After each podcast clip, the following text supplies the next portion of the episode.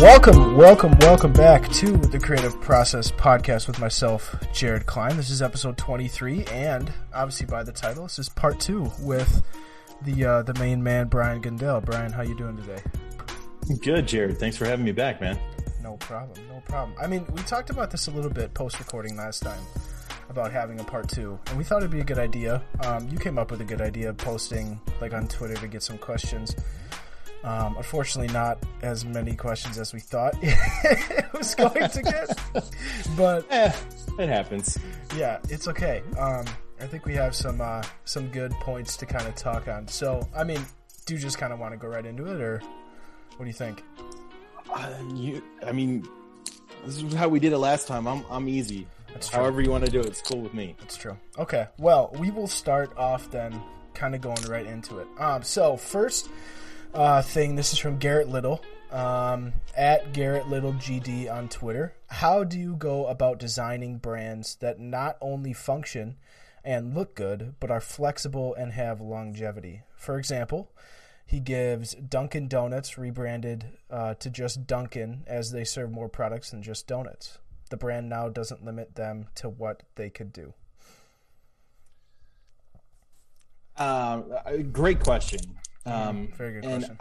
I, you know, that's that's always it, it's a very design school question. No, no disrespect to Garrett or or anything like that, but it's really like if people designed brands that lasted through time, everybody would have an, a Nike swoosh or an Apple logo mm-hmm. um, or an IBM. Um, but you know, that's just not realistic um, I don't think anymore these days, uh, uh, especially with the rise of social media and and the the consumer platform for feedback and um, change that happens. I mean, I think I think companies and brands are ever evolving. Mm-hmm. And I think their visual, their brand identities reflect that. I mean, we we've seen now the the rise of the Cleveland Guardians, which you know.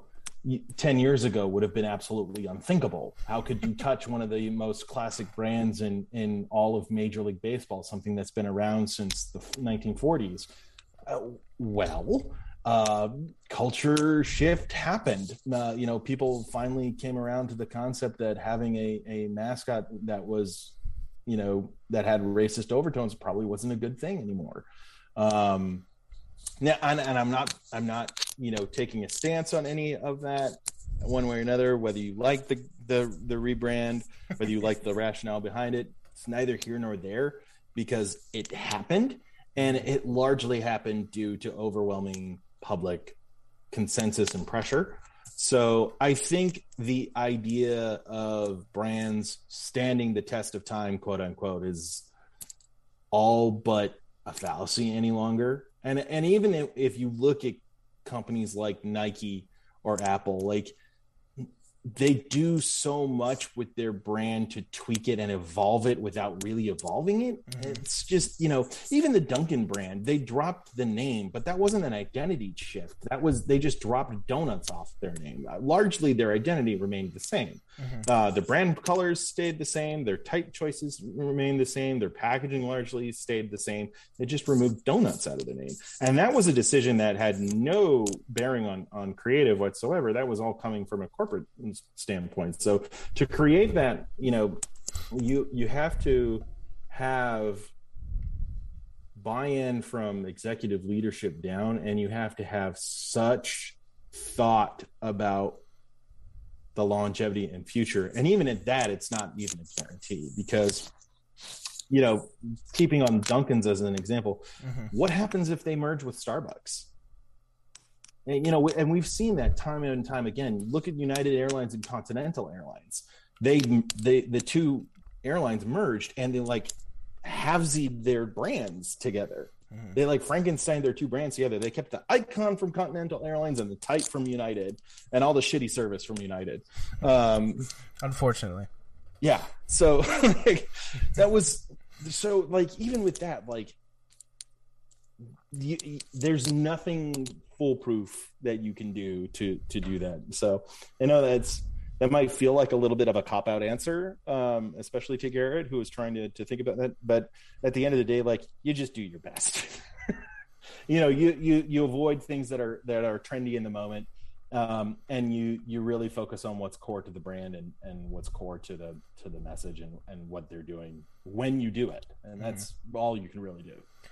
I, I kind of thought about this when he, when he said it and I, like when he, um, I guess tweeted it and I took it like super face value. Like I didn't really think much deeper than basically just evaluating which brands like did do something similar to this, and it was just solely like you mentioned, based off of um, them adapting to you know whether it be trends or whether it be their consumers' interest or whether they see a, an avenue to go in that's a little bit more advantageous for their business side of things. Like yeah. I don't think people, I don't think you can predict that um, when you're designing a brand at the start. Um, I think Nike and Apple do it so well because I mean, I, I guess using a technolo- like a technological company like Apple as an example for this is kind of I don't really I don't see where they would go like in this scenario. I mean they their evolution is in their product. They don't really have to rebrand their company, right? So oh, okay, but they have over the years. I mean, if you look at, at, at, the history of, of the Apple branding, they have evolved. They have they have changed their logo. They have tweaked. They've tweaked the Apple icon itself. They've changed their typography.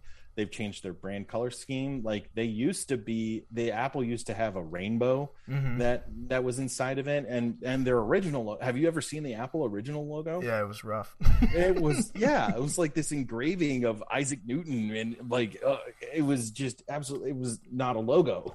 Um, so it's like even they they are not immune to that. You know, the Nike Nike swoosh has subtly evolved and and that's just it. Like it seems like it hasn't done anything but the same same sort of thing. They had the the they had the word nike in a sans serif um, or in a in a serif script typeface um, that was always present with the swoosh mm-hmm. when they were first getting going. Because again nobody knew what what the swoosh was back then. And then they went to the uh, you know futura oblique word mark that they always put with it. And then you know 35 years into being Nike with large apparel deals and and you know Michael Jordan wearing the swoosh, they finally were able to drop Nike out of that. So even they like like the swoosh hasn't changed much, but it has changed. Mm-hmm. Okay, so next one. Um, this one is from Hayden Joyner, um, Hayden J Design on Twitter. Has there ever been a time where your vision and the client's vision were very different? And if so, how did you com- compromise or decide what to do? This is it's a really, real easy one. Yeah, I was gonna say. it's a real easy one. Uh, yes, all the time, and I did what the client asked because they're the one signing the check. mm-hmm. That's true that's that's that's the short version of the answer. Um, I, I guess in a way, go into how you could talk. I guess to a client that doesn't, you know, think like designers do. I know this is a very clicheically like. How do you talk to a client that doesn't know design and their changes or their requests, you know, wouldn't look good. I guess I guess where's the line? Where's the line you would draw there in that scenario? Yeah. So so one of the big key factors with all of this is is having rationale. Um and and having reasoning.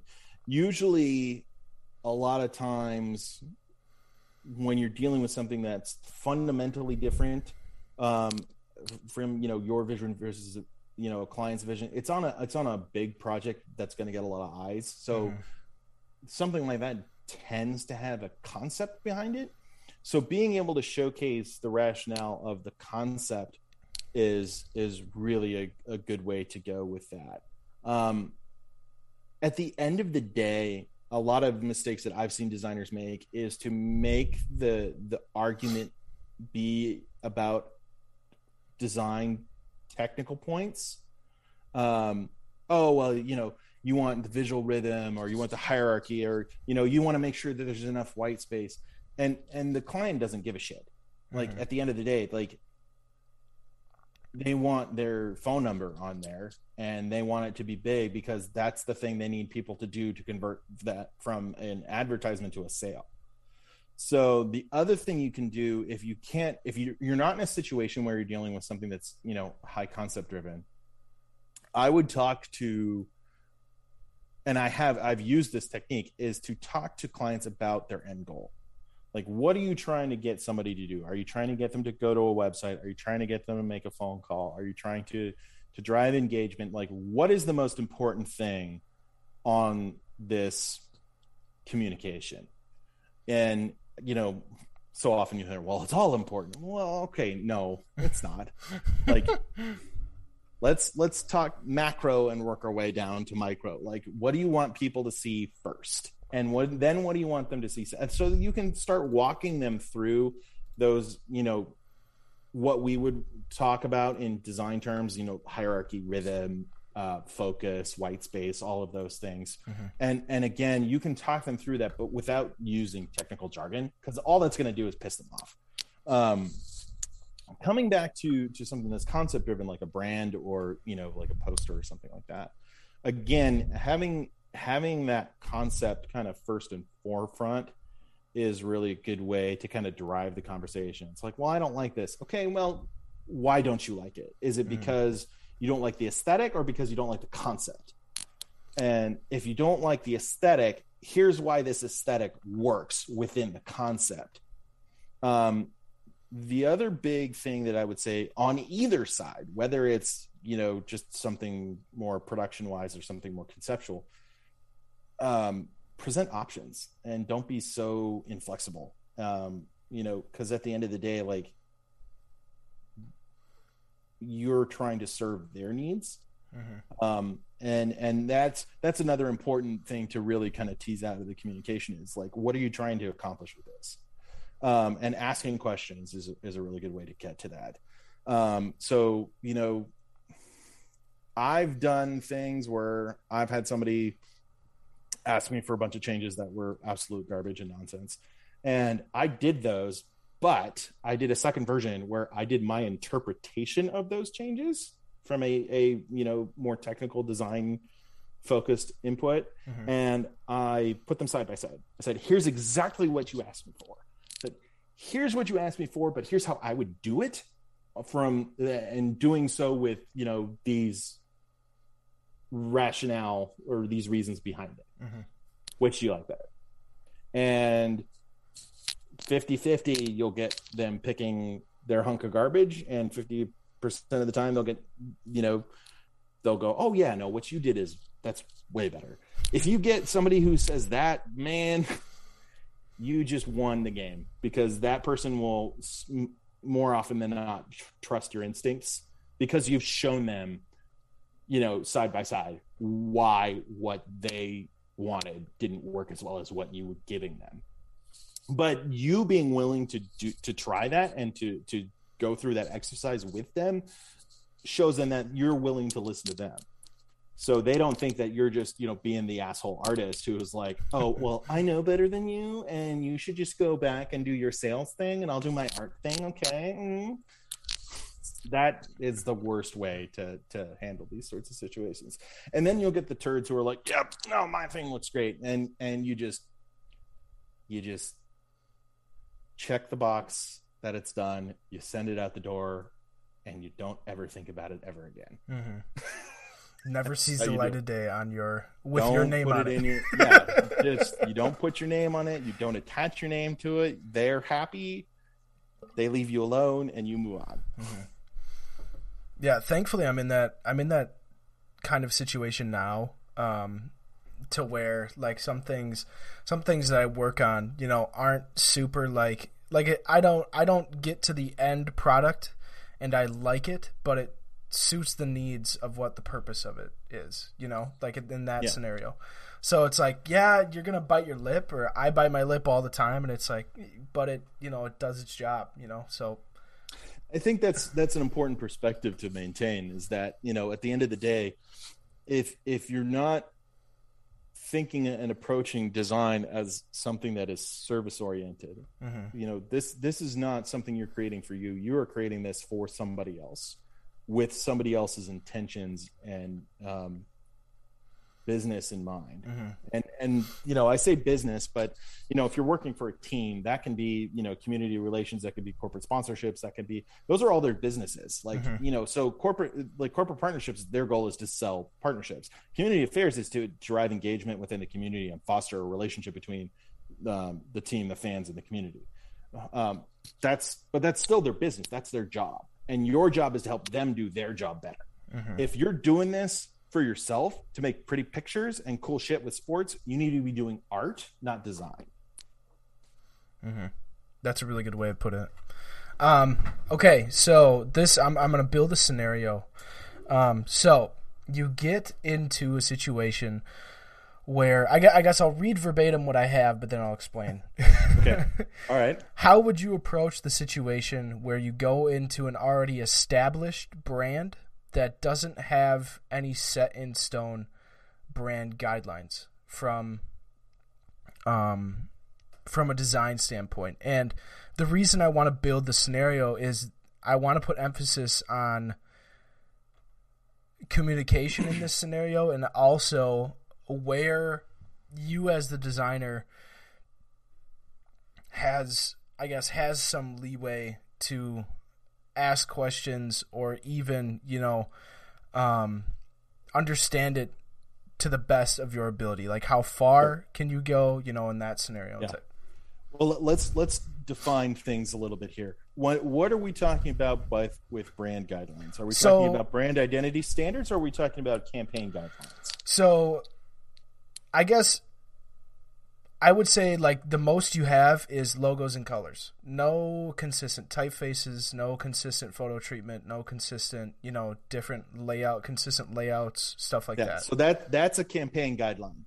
Um, that's a campaign guideline. That's not a brand standards guide. And the reason okay. you you want to separate the two is because you don't want to be locked into that same photo treatment, that same typefaces, that same type treatment year after year after year after year because those are your brand standards. Mm-hmm. You want your brand standards to be set in stone.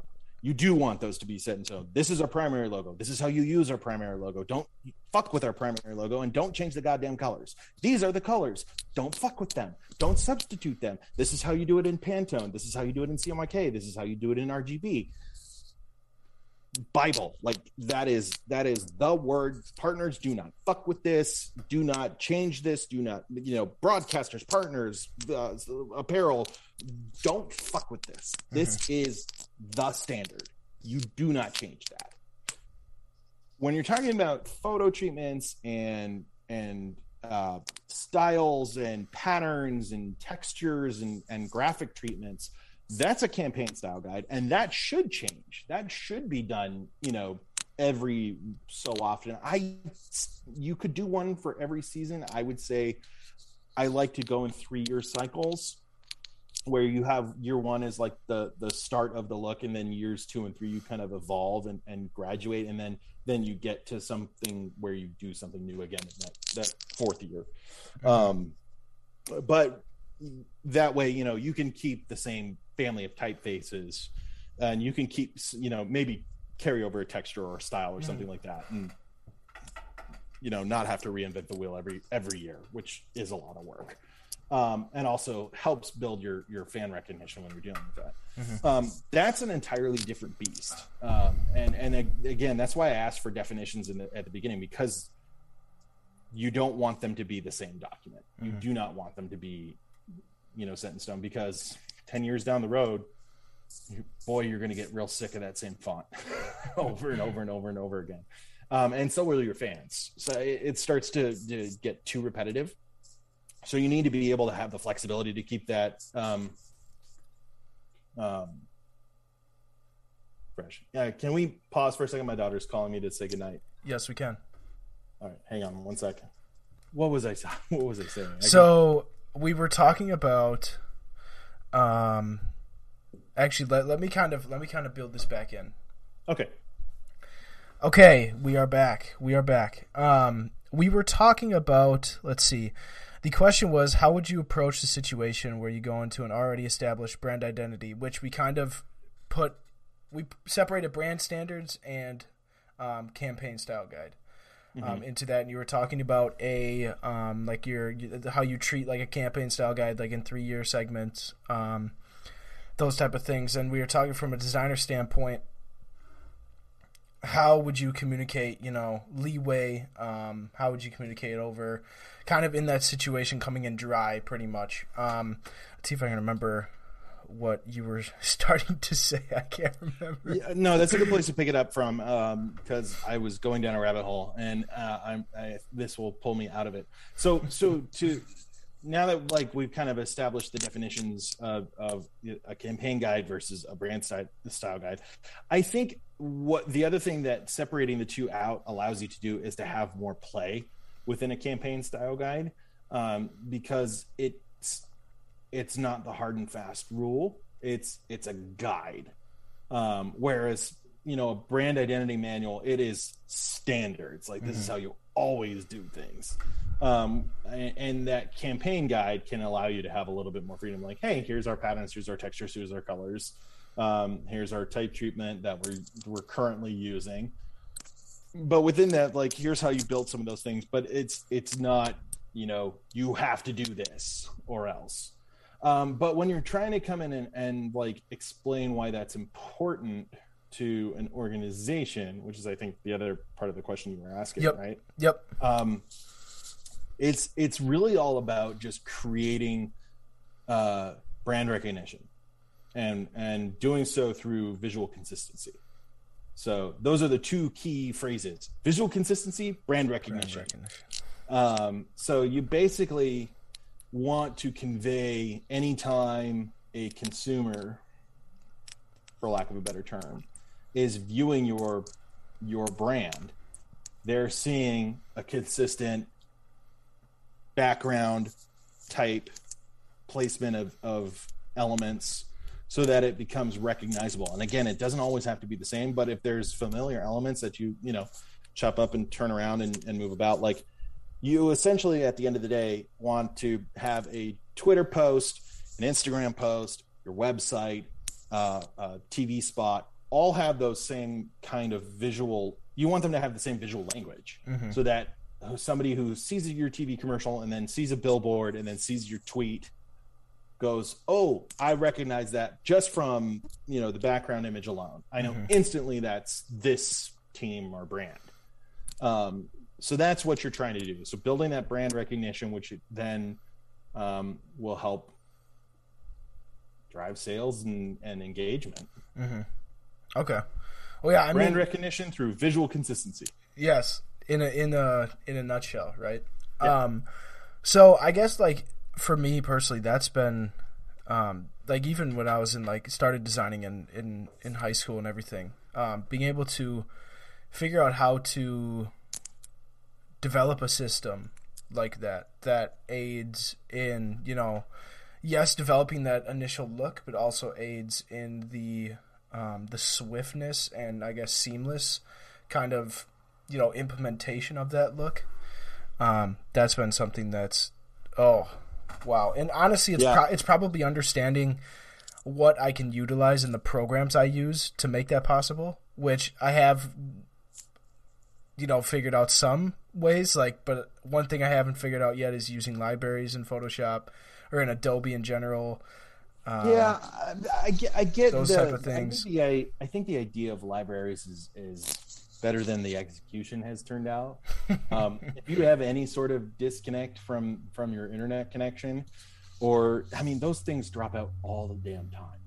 Um, and i also don't like them because um, if you try and there, it gets really hairy when you edit elements or add things to it. Like they get messy in a hurry. Mm-hmm. Um, so again, I like the idea of the library. The concept of, of the Adobe libraries is beautiful, and and um, essentially, I work in the same way, uh, but locally on my my local hard drive. Mm-hmm. Um, and or if you're on in a team environment, it would be on like a shared drive. Yep.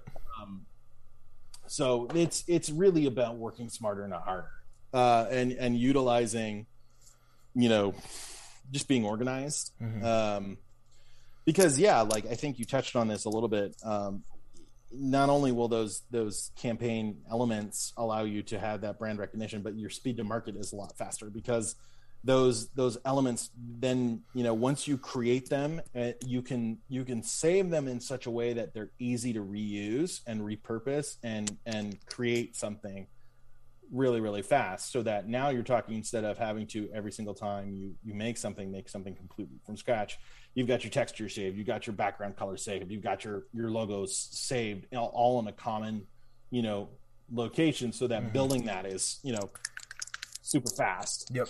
No idea if people could hear me snapping or not. Um, i heard it. You're good. Um, and and then utilizing smart objects. So like if you have a background design um, that you, you use for everything like it's it's a texture o- over a color. Like doing something even as as simple as make that at a really large size at a print resolution. So you know your background graphic is 11 by 17 at 300 dpi for example. Mm-hmm. you can then place that into pretty much any document um, and scale it down and not have resolution issues mm-hmm. um, and your background's done. That's you know place size done.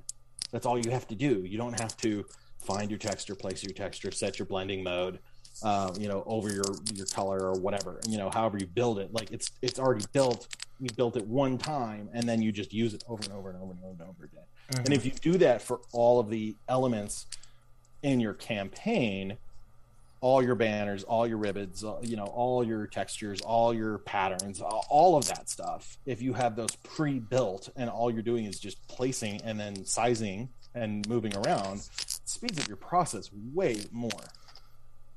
Mm-hmm. Yeah, I, lo- I love the I love the explanation on that. Um, but yeah, I mean, I had a feeling this was going to be a short one, just solely based off of the uh, the amount of I guess questions we had, but they were good questions. Um, I think they, they, were good questions. I think you touched on some really good. Um, I guess you explained and you know articulated the answer to these questions and to these situations really well. So I think the people listening um, got a lot of great information um, from this, um, and I think doing this. Honestly, I think I might do this in the in the future again, like having a person on and then maybe a question and answer um, as a part two potentially. I think I think this went decent. Um, I mean, I don't know. Do you have kind of like any? Let's see, any. I don't know how to word this question. That's the problem. Most of the time, just blurt it out. You know, trust your gut let's see. Um, going into sports, I guess let's not do sports. Going into a design job, fresh into it. Um, excluding you know freelance out of it. You're an employee. You're a designer mm-hmm. for an organization. Yeah. How would approaching, I guess, to set yourself up to understand the um, what you're getting into, how would you approach that situation the best? Like, what methods are like? What would you do going in fresh? Just kind of to take in, yeah, to kind of adapt to the situation as much. As Yeah, that's that's that's a good good question, and and it's it's a good kind of segue from you, the other one that you were talking about, like coming in talking about brand guidelines. I think one of the things that I see often is people will start a new job as a designer and they'll want to they'll want to tear everything down and start fresh. Um, and and that's because you're excited and and ostensibly you've been told it, you know when you're hired oh we you know we like what you do we want you to help us push our brand forward and we think you can help us do that for mm-hmm. all these reasons so you get in there and you think i'm going to come in and i'm going to put my creative stamp on this company team brand whatever you know where i've been hired and and that is just shooting yourself out of the starting gate. it's it is it is because we are passionate people. It is because we want to make the world a visually better place than we left it. Um, you know, it's because we're always striving to improve ourselves, our work, and where we work, and those around us. That we come in, you know, guns blazing, and I think it's really easy to fall into that trap of you know coming in and saying all right this is what we're going to do we're going to tear everything down. We're going to start fresh and do everything brand spanking new. And and the people that have been there are are going whoa whoa whoa whoa we like what we have. Like mm-hmm. it's working for us. Why would whoa there hoss? And all of a sudden you know you've created conflict from the get-go without intending to. Um, so I, I think the best approach that that I would encourage people to do is just learn as much as you can about the organization you're working for, mm-hmm. whether that's a sports team or whether that's uh, you know John Q company or, or, or a Fortune 500 company. Learn as much as you can about the brand. Learn the history, um, learn the demographics. Try and also learn the the business goals um, and and really familiar so familiar so, familiarize. there you go. Too many late nights. Uh, familiarize yourself with all of the other the rest of the business outside of design because you will do your job better if you understand what the company is trying to do. Again, this this could be for a sports team or otherwise. If you understand that the you know with, with a sports team, since you know that's most of who who's listening to this or, mm-hmm. or dealing in from a sports angle. If you know your team is shitty and has been shitty for years and is struggling for ticket sales, go talk to the ticket people and find out like what are they trying to do to sell tickets because they're they're like they're doing everything they can to to make do their job as good as possible with a shit product on the field. And nobody in the front office has any control over anything that happens out on the field. Mm-hmm. Um, so understanding that will help you approach your design in a different way than if you were just trying to make something look cool. Mm-hmm. Because you can make the coolest thing in the world, but if you don't sell tickets with it, ain't nobody going to give a shit, and you're not doing your job right. So, really understanding the brand is is I think key. And and then once you understand the brand, it's, where it's coming from, and what what its goals are, eh, you can kind of dive into that um, design, the visual history, visual mm-hmm. language, and and see kind of what they've done, where they're at now. Which again, understanding that will help you go, okay, do we need a complete tear down, overhaul, ground up rebuild? Or are, are there things that are working that we need to tweak? Or is it working and do i just need to to really embed myself and and become an expert in this brand so that when it comes time to to tear down and rebuild or or evolve mm-hmm. i at least know what the fuck i'm talking about? Mm-hmm. does that make sense? Yeah 100% that makes that makes a lot of sense it's it's a hard thing to do to have that kind of self patience. It's also hard to do when you're thrown in the deep end and you got to start, you know, giving deliverables on day one. Mm-hmm. But it's it's it's also easy for me to kind of you know sit here and go, okay, if I was you know talking to to me at 20, what would I tell myself? And and and you know I can also know that 20 year old me would be like, fuck you, old man. Like, I'm going to do what I want. Like, I'm going to, I'm going to change shit. I'm just out of college and I'm ideal and I haven't been cynicized yet. Like, I'm not, I'm not, I'm not burned out and cynical and, and hate the world. So, um, that was pretty rash. You went right, you went straight to worst case there. No, that, well, I've been around the block. I've seen, I've seen how the world works and, and it, you know, mm. just changes how you approach things and and you know i know when i was younger i was just getting started out i i was that idealist i was gonna i was gonna change the world i wanted to change the world and now mm. i'm very comfortable you know working within what's there in front of me and mm. and saying okay what can i do on on you know this level rather than you know blowing everything up and and being you know a banksy or or somebody a, a disruptor like I don't think you need to do that. Mm-hmm. Plus, you'll ruff- you'll ruffle fewer feathers, and you'll have an easier time from a day to day standpoint. You know, showing that you actually give a shit um, is good, but it's also it's it's it's kind of playing the game because doing that level of research and understanding the business goals the exterior perception is you know oh like they really care about the brand and they care about what we do and so you know they're going to be great to work with and you know they really they're a company person that's great really all you're doing is trying to just make your job as easy for you as possible mm-hmm. like if you understand if you understand what other departments are going to ask you for it just makes your life easier.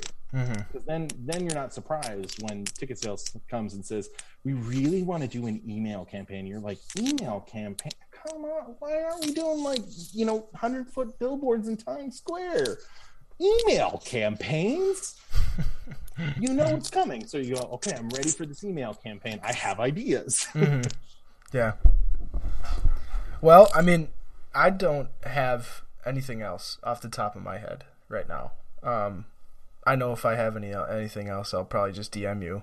but but for the sake of for the sake of us recording right now, I don't have anything else. Fair enough.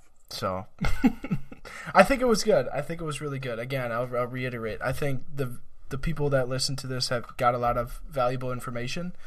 Um, because yes, you can sit and like take notes on like a very informative, but this was more situational um, and more kind of adaptive towards, I guess, I guess specific questions given to you know people that were interested rather than out of a textbook or something like yeah. that. So um, I think it was awesome. Yeah. Um, for the list. No, go, oh, go, go. I'll, i was going to say, I'll, I'll, leave your listeners with this, and I kind of touched on this on our, our, our first conversation. Mm-hmm. I'm a believer in, in that there's no set way to do anything, um, and trust your trust your gut. So, you know, I, have been spouting a lot of things off, uh, you know, tonight and, and and you know the last episode, and I was on, and and if that stuff works for you, I'm so excited. I'm I'm happy because I, I genuinely hope it does help people. But at the end of the day, like if you try it and you're like, fuck this Brian and Dell guy. Like that that's that's bullshit. Good for you. Like honestly, I, I really do think that there's no there's no set way. There's no one answer. I mean, it's kind of like what I was saying about the the brands that last forever kind of a thing. I don't think there's a, that's a thing. Um, and, and I think there's no one path to success in this business. There's no one path to to really anything. Um, and so if you're out there and you're just struggling with the grind or you're you know trying to figure it out and you're you're struggling like it's okay uh, try things if they work great keep doing them and if they don't it's okay try something else mm-hmm. For sure i love that all right well i guess we'll close it out then this has been episode 23 of the creative process podcast again i i liked i liked this kind of question and answer. I think to get more out of it, it needs to be a routine so then people realize, oh, it's a part two. Send questions in for the person that's going to be on and kind of you know go from there. But I, yeah. I, I did like I did like how this how this ended up. Um, if you guys want to connect with Brian, all his stuff will be down below in the description. If you listened to episode, I think what was it, twenty one? I think you were on. Mm-hmm. Yep. So um, if you want to go there now, and if you missed that, listen to that. Um, it was an awesome episode. Um, but but yeah, I guess we will see you guys next time in episode 24. And as always, tell someone that you love them. All right, peace, guys. Take it easy.